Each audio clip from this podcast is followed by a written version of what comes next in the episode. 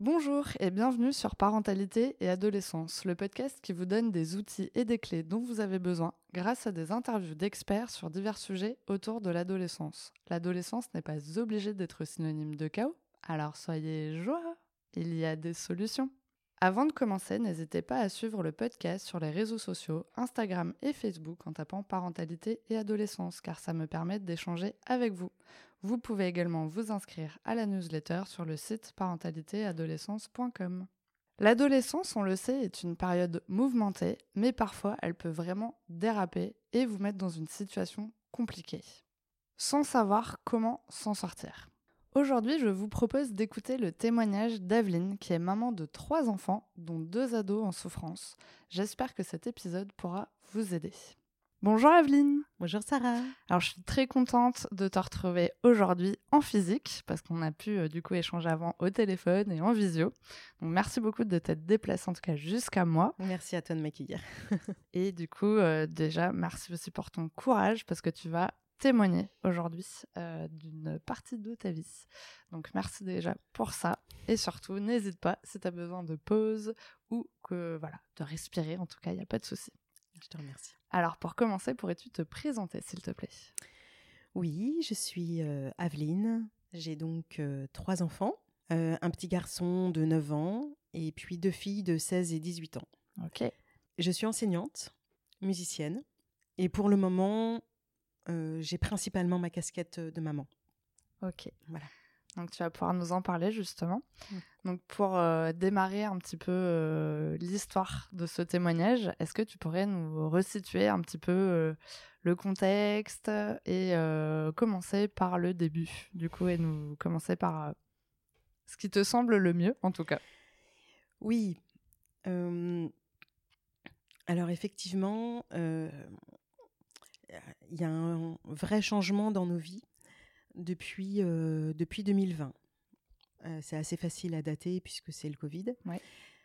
Mais c'est aussi l'année où euh, nous sommes rentrés en France après 12 années d'expatriation.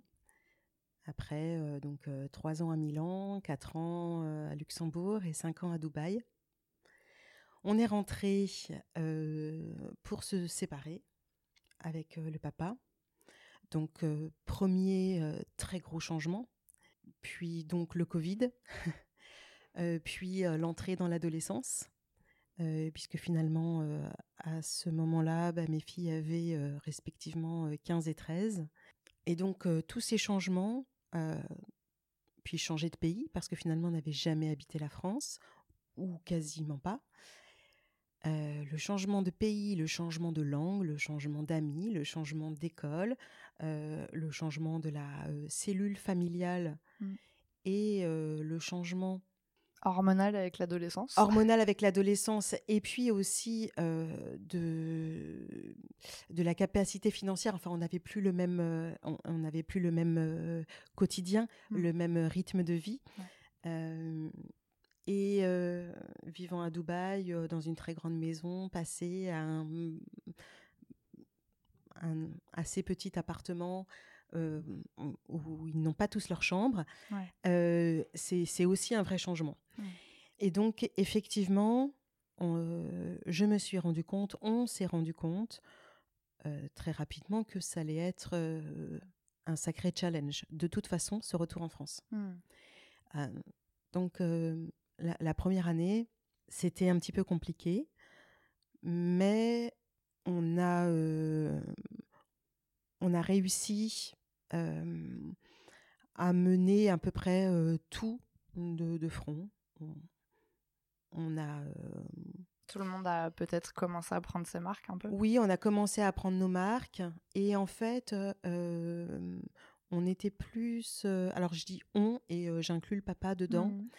Euh, mais on était un peu plus préoccupés par euh, notre petit garçon euh, qui avait quelques difficultés à l'école et, donc on se préoccupait en fait davantage pour lui que par rapport à nos deux grandes filles. Or, elles étaient déjà en train de décliner et mm, on n'a pas pas vu les signes tout de suite. Mmh. On a commencé à voir les signes avec la grande à la fin de cette première année, c'est-à-dire tout début 2021, où, elle a, où elle a commencé à se scarifier. Mmh. C'est toi qui as vu les scarifications? Comment ça s'est passé? Je n'ai pas vu les scarifications. C'est c'est une collègue qui, qui m'a prévenue. Elle m'a prévenue. alors, c'est une collègue parce que je suis enseignante, donc, et mes enfants, mes deux filles, sont dans le même lycée dans lequel je travaille. Du coup, c'est l'infirmière scolaire qui t'a. Non, même pas. C'est juste une collègue qui. parce que dans son cours, on voyait ses bras. moi, elle me les cachait, mais je n'y portais pas non plus attention. Mmh. mais elle me les cachait. Et, et dans un cours, elle avait les, les, bras et, et, la, on pouvait voir ses bras. La collègue, la collègue m'a prévenu tout de suite. Mmh. Plutôt de façon bienveillante Plutôt de façon très bienveillante. Mmh. et dans toute cette histoire, il y, a, énormément de gens que je dois remercier, mmh. et notamment mes collègues.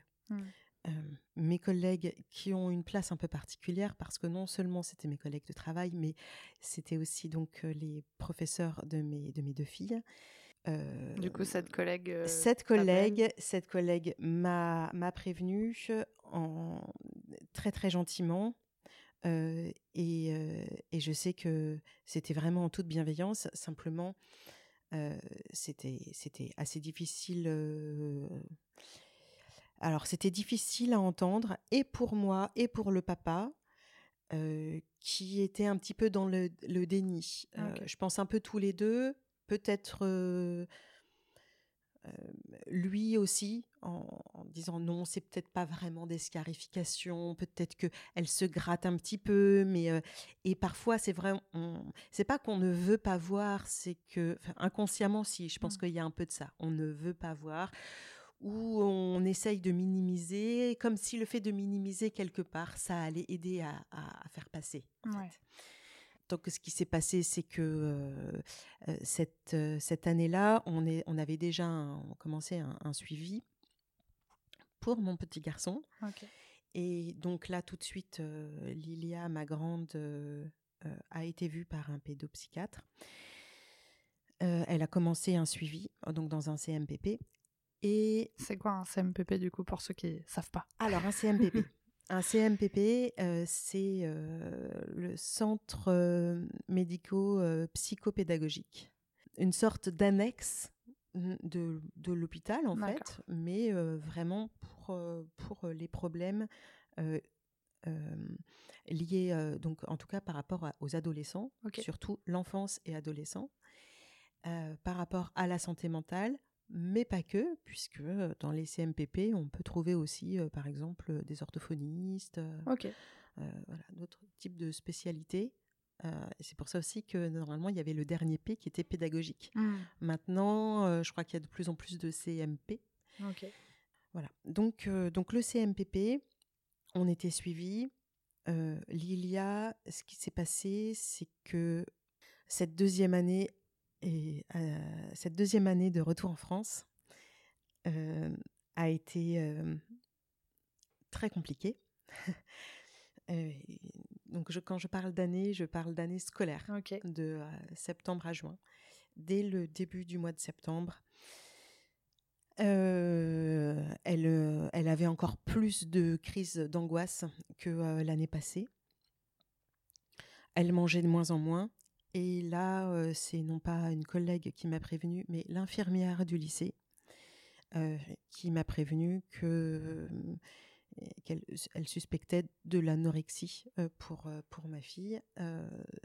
donc le terme anorexie, c'est toujours comme dans n'importe quelle maladie, souvent quand on, on a d'un coup un nom qui vient s'étaler devant nous sur la table. On se dit qu'est-ce qu'on fait de ça?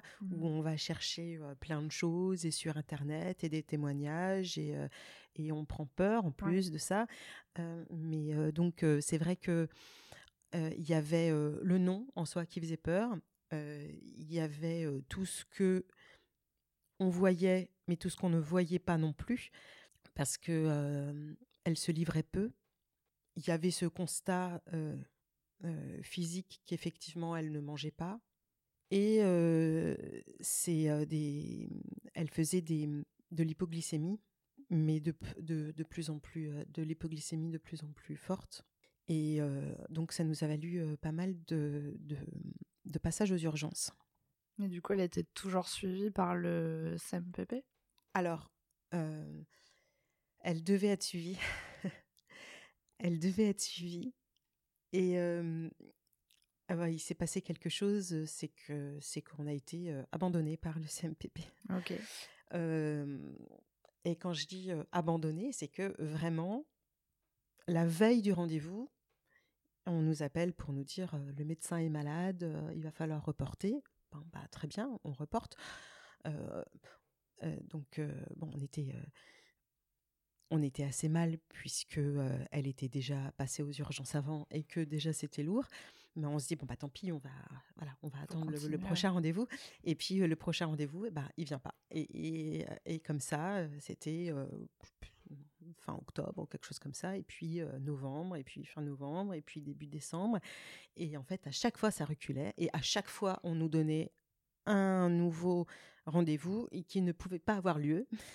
Et sauf que dans cette période, bah, elle a fait plusieurs passages aux urgences et que, et que on nous disait qu'il fallait absolument qu'elle voie un, un, psychiatre. Et on disait oui, oui, c'est en cours, c'est en cours, c'est en cours, mais le fait est qu'on n'en avait pas. Donc on a pris les choses en main début janvier où elle a fini par voir une psychiatre, mais dans le privé. Mmh. D'ailleurs, c'est toujours la même psychiatre qu'elle a maintenant. mais du coup, c'était dans le privé. Alors, que le, CMPP, c'est normalement, justement, c'est public.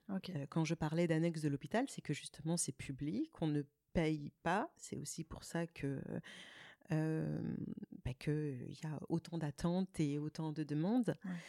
Et donc, le CMPP nous a abandonnés. Et c'est vrai que le temps qu'on se rende compte qu'il n'y aurait pas d'issue, bah, il s'est passé du temps. Et mmh. c'est du temps précieux quand on est en chute et quand on sombre dans l'anorexie, comme on a vu sombrer notre fille. et donc, elle a commencé un premier rendez-vous en psychiatrie dans le privé au mois de janvier elle était déjà trop malade mmh. pour que ça puisse avoir un effet. Alors, cela dit, bien sûr qu'au mois d'octobre aussi, sûrement, elle serait tombée dans l'anorexie, mais je pense quand même que malgré tout, avoir un suivi dès le début, dès le début et dès le mois d'octobre, peut-être en tout cas, ça aurait pu limiter un petit peu l'avancée de la maladie. Et, c'est vraiment une maladie parce que on constate physiquement son changement de, son changement d'apparence. Ses tresses creusées, enfin, elle maigrit à vue d'œil, plus des crises d'angoisse, plus le fait d'être figée dans sa chambre à ne plus rien faire. Et, et, puis, et puis le problème de l'hypoglycémie et de, et de parce que le, le, le, le, corps supporte de plus en plus mmh. La maladie et du coup c'est dangereux bien sûr. Et donc c'est c'est au tout début février qu'on nous a dit il va falloir l'hospitaliser. Donc, on, donc elle a été hospitalisée en février c'est un, gros passage dans notre vie. C'est une date qui marque notre histoire. parce que pour le moment, je n'ai parlé que de ma grande. Mais ma, ma, deuxième commençait elle aussi à ne pas aller bien. Sûrement un peu en miroir avec sa sœur. Mmh. Oui, parce que du coup, ça a quand même un impact sur toute la cellule familiale. Oui. Oui, ça a un impact mais ça a un impact qui se mesure qui se mesure difficilement et qui se mesure dans le temps aussi. Et donc, c'est encore l'école qui nous a appelés pour nous dire Merel, ma deuxième fille, a vraiment besoin d'un suivi psychologique. Et pour quelle raison, du coup, ils avaient vu ça? Parce qu'elle s'était confiée à l'infirmière mmh. aussi. Et j'ai su plus tard qu'elle avait des, idées assez noires. Et, et, donc, l'infirmière avait bien fait son travail. Quand on a des infirmières, mmh. ben, c'est une vraie chance parce que justement, on peut, on peut alerter sur ce genre de choses. Mmh. Donc, on, a, on avait cette alerte de Merel qui n'allait pas bien. Au mois de février, quelques jours seulement avant le début de l'hospitalisation de Lilia, Merel va à son cours de, patin et se fait suivre dans la rue par un, individu déjà connu des services de police et, qui va l'agresser sexuellement. je serai au courant bah, tout de suite parce que parce qu'elle se rendait à la patinoire et que, arrivé à la patinoire, il y avait une caméra de surveillance. Donc c'est le gardien qui a pu tout de suite appeler les, la police. La police a intervenu tout de suite, des personnes sont intervenues aussi tout de suite. il a pu donc être interpellé tout de suite. Donc il y avait un flagrant délit et, donc on m'a appelé. Et c'était quelques jours avant le début de l'hospitalisation de Lilia. Mmh, donc c'était une période extrêmement compliquée. C'était d'autant plus compliqué dans cette période-là euh, que en tant que mère, en tant que femme, moi-même, j'ai été victime plus jeune. Euh, d'agression sexuelle euh, par un membre de ma famille et que et que bien sûr euh, tout le monde veut protéger ses enfants. et d'autant plus, enfin d'autant plus, même pas d'autant plus, c'est juste qu'on veut protéger. et, et j'avais cette, cette, cette envie au plus profond de moi de me dire vraiment, je ne veux jamais que ça leur arrive. donc, il s'est passé ça pour Merel. Et quelques semaines plus tard, au mois de mars, Lilia été hospitalisée déjà. Et on nous, on nous convoque, la pédiatre nous convoque, son père et moi, pour nous, pour nous expliquer que une des raisons du mal-être de Lilia, c'est le fait qu'en fait elle était sous l'emprise d'un, qu'elle avait été sous l'emprise d'un, homme qui était son professeur de basket quand elle était en quatrième, quand elle avait 13 ans. Et donc, ça fait coup sur coup. et, et, c'est important voilà, c'était important que j'en parle aussi parce que il n'y a pas de il n'y a pas de destin, il n'y a pas de malédiction, il n'y a pas de tout ça. C'est, je pense, juste. bien sûr qu'il y a une question de chance aussi, que mmh. visiblement on n'a pas eu trop de chance, mais c'est aussi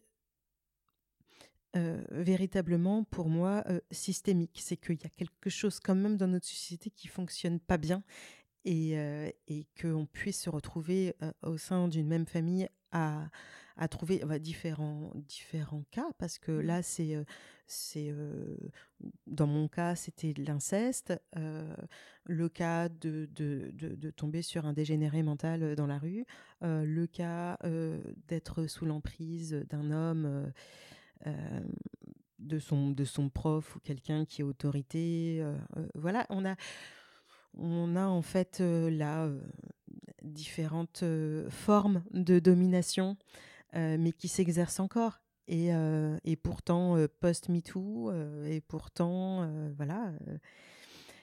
alors, je me dis quand même que on le traite pas de la même façon, c'est-à-dire que notamment les psychologues, psychiatres et même les personnes de la société d'une manière générale, l'entourage, ne traitent pas ça de la même façon. C'est pas quelque chose ou comme on pouvait me dire moi quand j'étais petite, donc qui était secret. Enfin, on me l'a même pas dit. Je me c'était juste secret. C'est, voilà. Mmh. là, il y a une vraie prise de conscience de l'importance de la parole. voilà. Et que ça, c'est, important et c'est quelque chose aussi qu'elles ont, qu'elles ont réalisé, toutes les deux, surtout la plus grande. Elle, elle en parle. elle utilise beaucoup TikTok aussi d'ailleurs pour ça. Mmh. Et je pense que ça, ça l'aide de faire beaucoup de vidéos et de, de, dénoncer les différentes formes de violence sexuelle. Sachant qu'elle n'en a pas parlé pendant très longtemps. Voilà. Et ce qui a deux ans, elle pas parlé. Bah, c'est l'anorexie. C'est, c'est, mmh. en fait, c'est à l'hôpital où, avec une psychologue, elle a pu, elle a pu mettre des mots dessus. Mettre des mots dessus. Et, le fait que sa petite sœur, du coup, ça lui soit arrivé? Peut-être, peut-être aussi que oui, ça a un impact.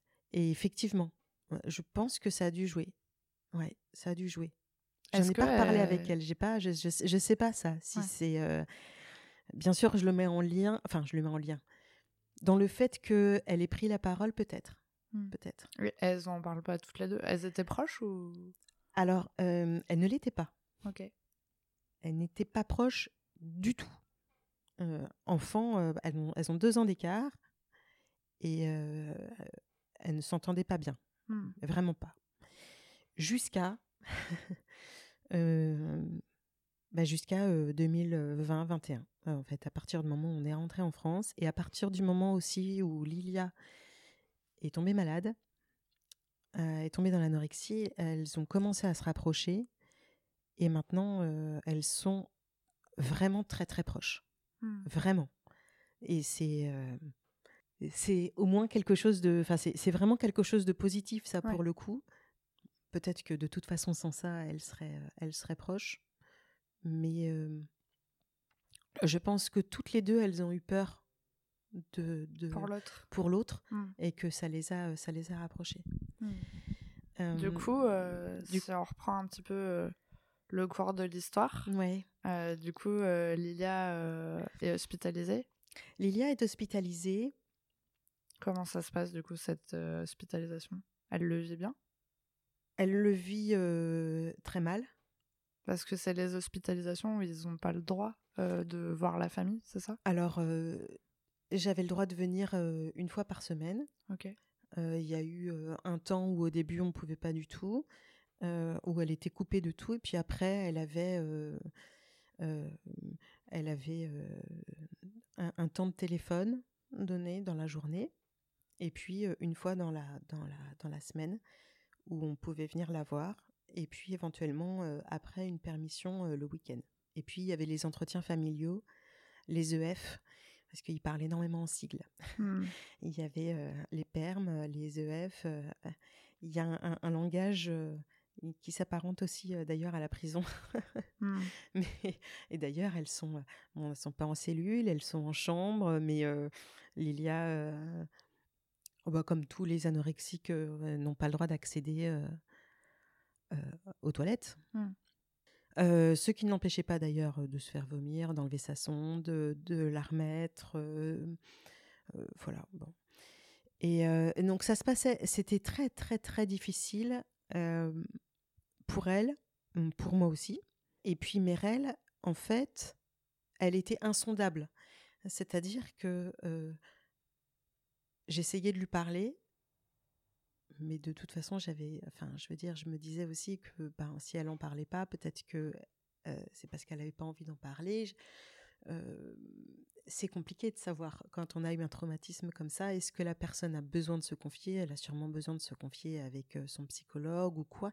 Et puis il faut parfois du temps. Et puis et puis comment réagir en tant que maman mmh, pour pour accueillir ça ou, ou, juste qu'elle sache que bah je suis là si elle a envie Mais, et c'était d'ailleurs mon discours, mais le fait est que jusqu'à aujourd'hui d'ailleurs, elle ne m'en a jamais parlé.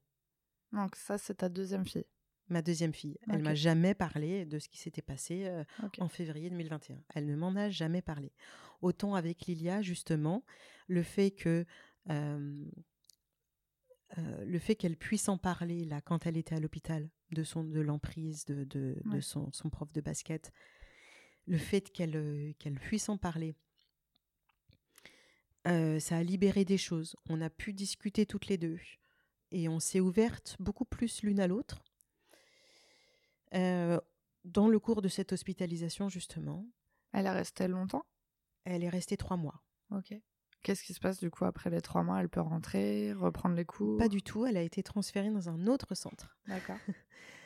Et elle a été transférée dans un autre centre qui accueille les, les adolescents pour une période un peu plus longue. Ok. Parce qu'elle n'arrivait pas à reprendre du poids ou pourquoi elle pouvait pas forcément sortir? Parce qu'elle n'était pas du tout guérie malgré tout. C'est-à-dire que la phase d'hospitalisation, c'était vraiment en cas de, c'était pour pour la crise, mais pour le problème de fond, c'était difficile de que ce soit complètement traité à l'extérieur. et pour autant, ils peuvent pas. Enfin, le, concept même de, de l'unité, c'était pas de garder les, adolescents longtemps. Donc, il existe différentes structures peu, mais il en existe. Et on a trouvé donc une structure, voilà, donc où elle est restée là deux mois. Seulement deux mois parce qu'après il y avait les vacances d'été. Ok. Donc de toute façon, il était prévu qu'elle sorte juste pour l'été et puis après qu'elle fasse un point. Mais il se trouve que bon, elle a fait un point et la fin de l'été et tout l'été a été très compliqué. Donc elle est finalement revenue dans cette structure. Parce que du coup, pour vous, c'est peut-être aussi un peu angoissant de se dire elle est prise en charge complètement dans une structure et puis d'un coup, elle sort pendant deux mois et elle est complètement avec vous. Et du coup, bah, qu'est-ce qu'on fait, quoi? Oui, elle est sortie l'été. Et à partir de ce moment-là, elle a recommencé à avoir des crises d'angoisse, elle a recommencé à se faire vomir, elle a recommencé à ne plus vouloir manger. Donc c'était un été très compliqué. Et dans ces cas-là, est-ce que vous, vous pouvez appeler la structure ou quelqu'un en fait qui peut vous aider ou pas du tout? C'est vraiment vous vous débrouillez pendant deux mois et vous la ramenez dans deux mois? Au mois de juillet, elle était avec son père. Donc non, je sais plus, je sais plus comment ça s'est passé. Mais enfin, il y avait un des deux mois où effectivement elle était avec son père. Le, moi, je peux parler juste pendant le mois où elle était mmh. avec moi et où c'était très compliqué. C'était très compliqué. Je crois que c'était le mois d'août et où c'était effectivement, elle avait, elle avait énormément de mal à, manger et où pendant le mois d'août, on peut pas appeler. de toute façon, le médecin qui la suit n'est pas là et c'est toujours un, moment assez inconfortable pour les structures à mmh. la période de l'été. Et d'ailleurs, quand on a fait le bilan fin août, du coup, il était plutôt mauvais. Plutôt mauvais. du coup, par rapport au fait que parce que en fait, c'est un changement d'environnement qui est assez brutal parce que finalement, tu es dans une structure, tu es encadré, tu vois pas du tout ta famille. Et puis d'un coup, pendant deux mois, tu replonges à fond avec ta famille. Et du coup, même ses relations avec ses frères et sœurs, comment ça se passait? Mais c'est ça le problème, c'est que elle était, elle n'était pas prête du tout en mmh. fait à sortir. Donc elle est sortie trop tôt et après c'était, euh, il nous avait mis en, il nous avait mis en garde dans le sens où il nous avait dit attention, je crois qu'elle est sortie mi-juillet peut-être, mmh. mais il nous avait dit bon, on va essayer que ça se passe au mieux, mais il nous avait prévenu que ça risquait d'être compliqué. Et en même temps, elle, elle était très heureuse de partir. Bah elle était très heureuse de nous retrouver. Donc, euh, on est dans une sorte d'euphorie, un peu de retrouvailles, de se dire que ça va bien aller. Et puis, petit à petit, ça, en fait, euh, les phobies refont surface. Et puis, euh, il y a l'angoisse qui regagne et puis petit à petit le quotidien commence à se teinter de, choses beaucoup plus sombres et, jusqu'au moment où on fait le bilan et là le bilan il est pas bon et donc donc ils ont voulu elle est retournée là-bas sauf que le jour où elle est retournée là-bas elle ne s'y attendait pas elle, elle pensait qu'elle allait revenir en classe et qu'elle allait reprendre les cours et que ça y est, c'était fini, c'était derrière elle. Elle n'avait pas du tout conscience que ça allait. Elle n'avait pas. conscience. Et on lui a dit, bah non, en fait, là, ça, ça ne va pas, là. Et, euh, et ça lui a fait comme un choc. Et euh, bah, elle a fait une tentative de suicide. Euh, le jour même, une heure après qu'on lui ait dit. elle a dit, je rentre chez mon père pour prendre mes affaires et je je, repars, euh, je, je, retourne dans la structure après. Et euh, chez son père, euh, elle a pris, elle a pris une boîte de Lexomil. Donc, donc ça s'est passé? Il y avait quelqu'un sur place qui l'a vu faire? Comment? Non, elle l'a fait toute seule, mais elle m'a appelé.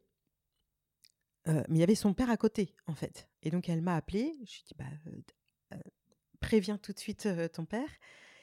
Euh, donc, euh, elle voulait pas. Donc, euh, ben, je, j'ai dit, bah, en fait, si tu le fais pas, c'est moi qui le fais. Donc, il faut tout de suite que tu ailles à l'hôpital. Parce que tu as quand même pris pas mal de médicaments là, donc il faut quand même que tu, tu, tu y ailles. donc, donc voilà, donc on a passé la nuit aux urgences. Son retour à la structure était très compliqué mmh, parce qu'elle elle venait de, de, de faire un, ce qu'ils appellent dans leur jargon un passage à l'acte c'était une période, mais tellement, tellement, tellement difficile là. je ne pouvais pas la voir. La structure voulait pas vous laisser la voir? Non. Pas le droit de l'appeler. Ok. Ah oui, donc c'est vraiment coupure totale avec l'extérieur. Coupure totale pendant trois semaines. J'avais le droit d'appeler la structure pour savoir comment elle allait. Il Il me donnait généralement pas de bonnes nouvelles. Euh, ils l'ont littéralement assommé de médicaments. Mmh. Et quand je dis assommé, c'est. Euh, je m'en suis rendu compte quand je l'ai revue trois semaines plus tard et j'ai vu l'état dans lequel elle était.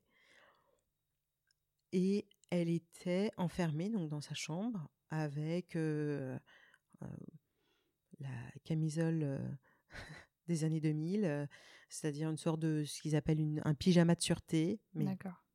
C'est avec rien. Rien. Euh, je crois qu'au début, elle avait même pas un stylo, enfin vraiment rien du tout.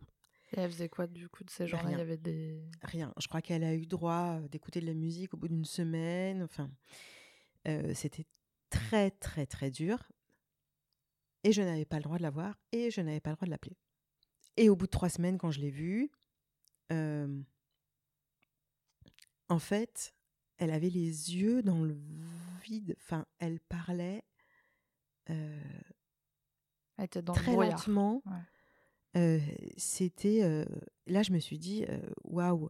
Enfin, elle parlait un peu comme une droguée en fait. Mmh. Enfin, c'était c'était c'était terrible. Hein. C'était terrible. J'avais jamais vu ma fille comme ça. Je sais que c'est les effets des médicaments, mais c'était c'était très très difficile, très très violent.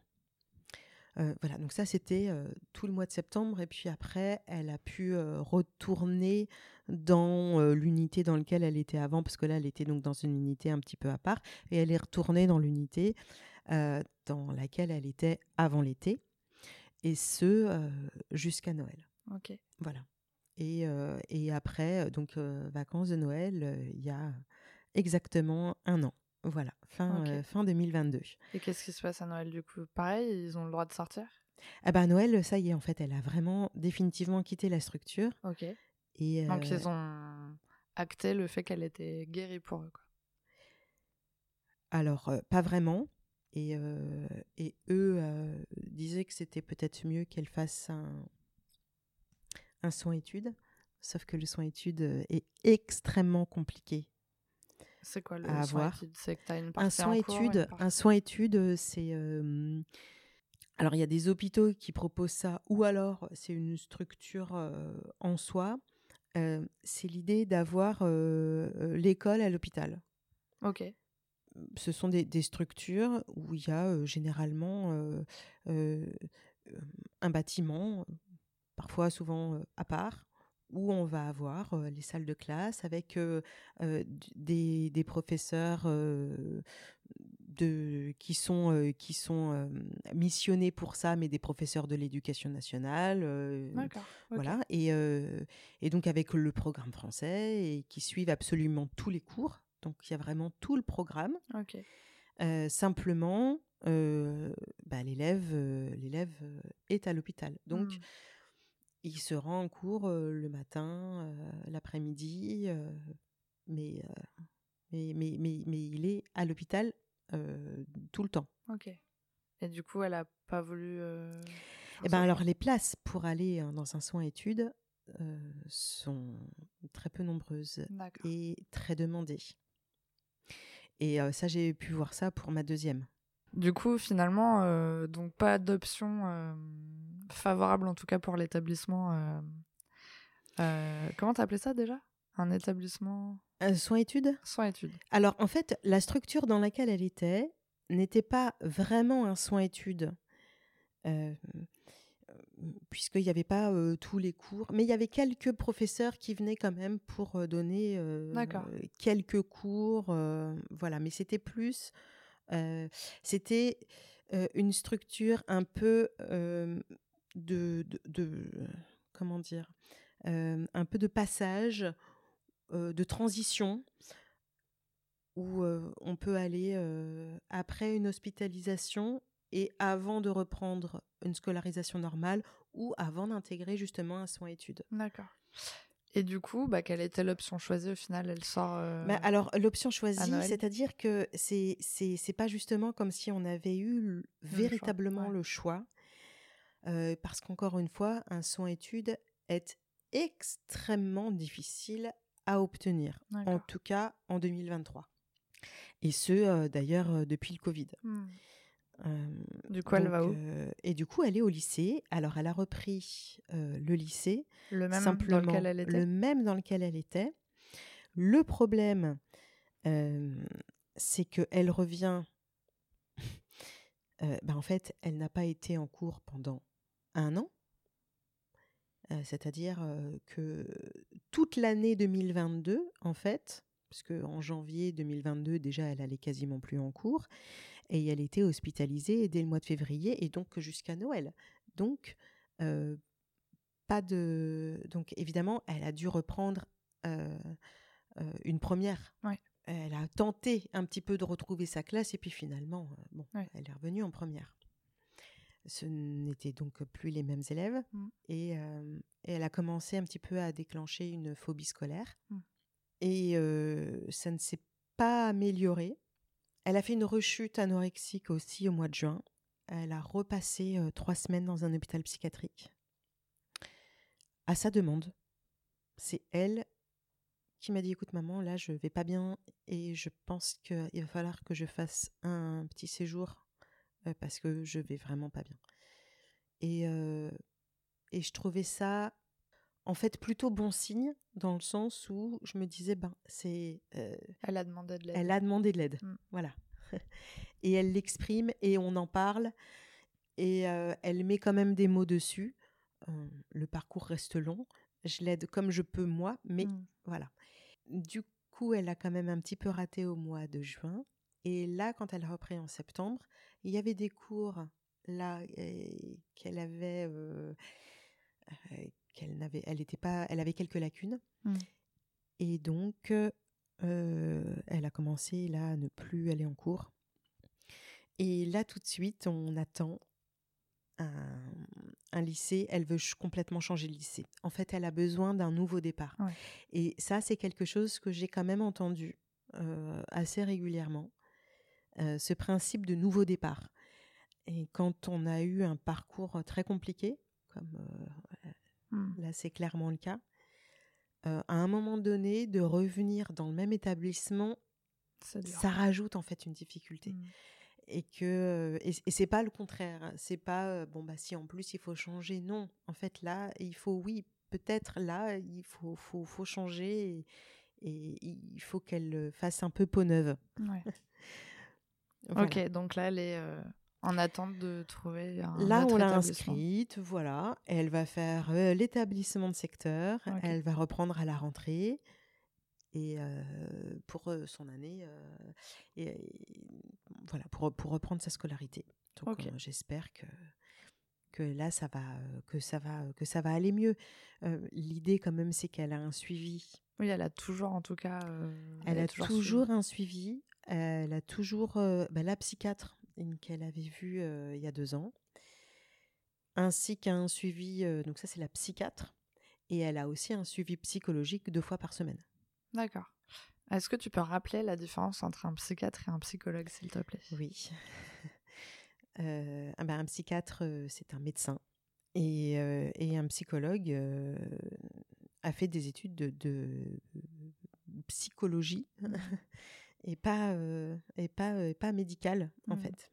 Et donc. La petite différence, aussi que le psychiatre peut prescrire des médicaments, contrairement bah, du coup, c'est un médecin. Mmh. Donc voilà, il peut, il peut non seulement prescrire des médicaments, et il peut aussi se faire rembourser mmh. sa, sa, séance.